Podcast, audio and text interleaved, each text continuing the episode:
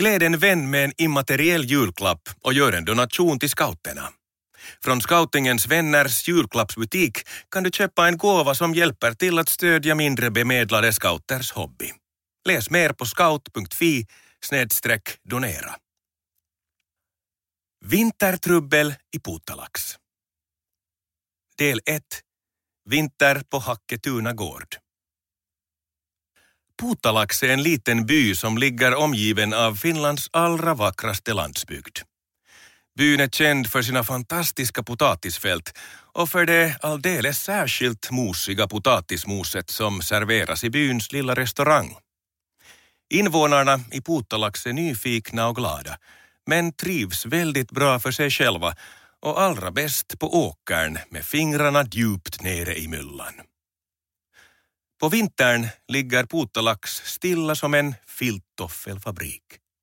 Hela trakten vilar under ett tjockt snötäcke och potatisfälten sover vintersömn. Alldeles intill Putalax by bor herr Edvard med sina två barn Annabelle och Matilda. Som bäst njuter de av vilsamma vinterdagar på sin gård Hacketuna. Herr Edvards största stolthet är hans stiliga vita mustasch som han vaxar varje morgon. Annabelle är den äldre av barnen och hon är alltid glad och hjälpsam. Matilda går i andra klass. Hon har alltid sitt bruna hår uppsatt i två hästsvansar och klär sig nästan utan undantag i grönt. Den här vintern är mycket kall och ovanligt snörik, så det har funnits mycket att göra på Hacketuna gård. Det är bara i slutet på november, men redan finns det snö så att den når upp till navelhöjd på barnen. Matilda och Annabelle använder sina pulkor till att dra in ved att värma huset med och herr Edvard skottar så mycket snö han orkar. Varje natt kommer det mera snö och ack vilket suckande och stönande det hörs när herr Edvard kämpar på med snöspaden. Men att skotta snö och dra in ved är smått i jämförelse med vad djuren i den närbelägna skogen måste uthärda.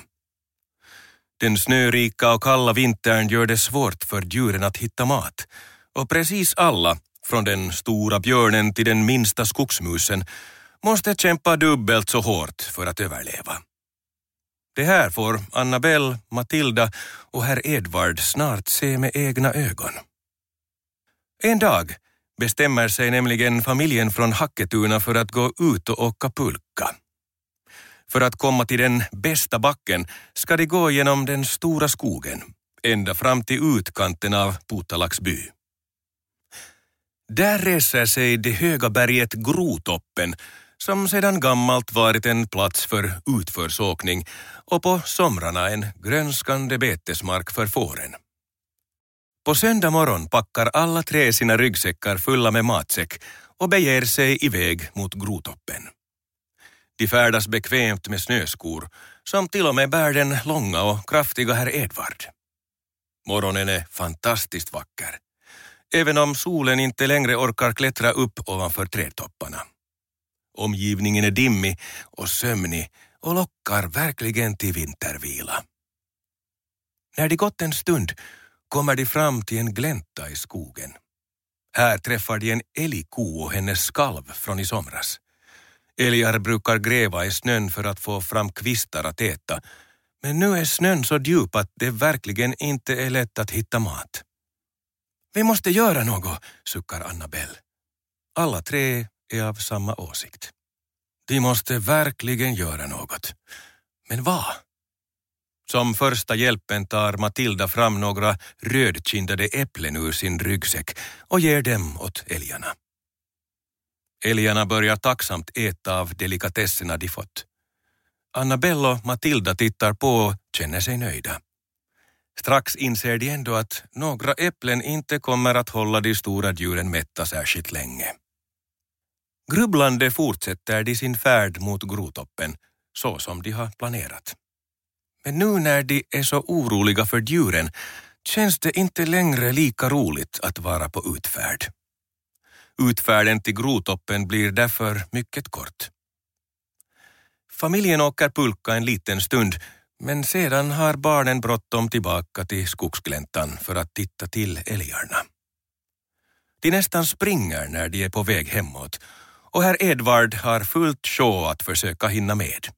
Vänta barn, jag är inte precis någon ungdom längre, pustar han. Det här var den första delen av scouternas julsaga.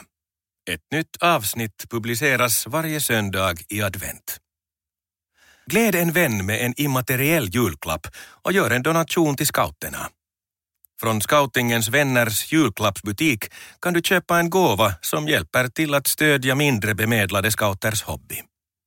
Läs mer på scout.fi donera.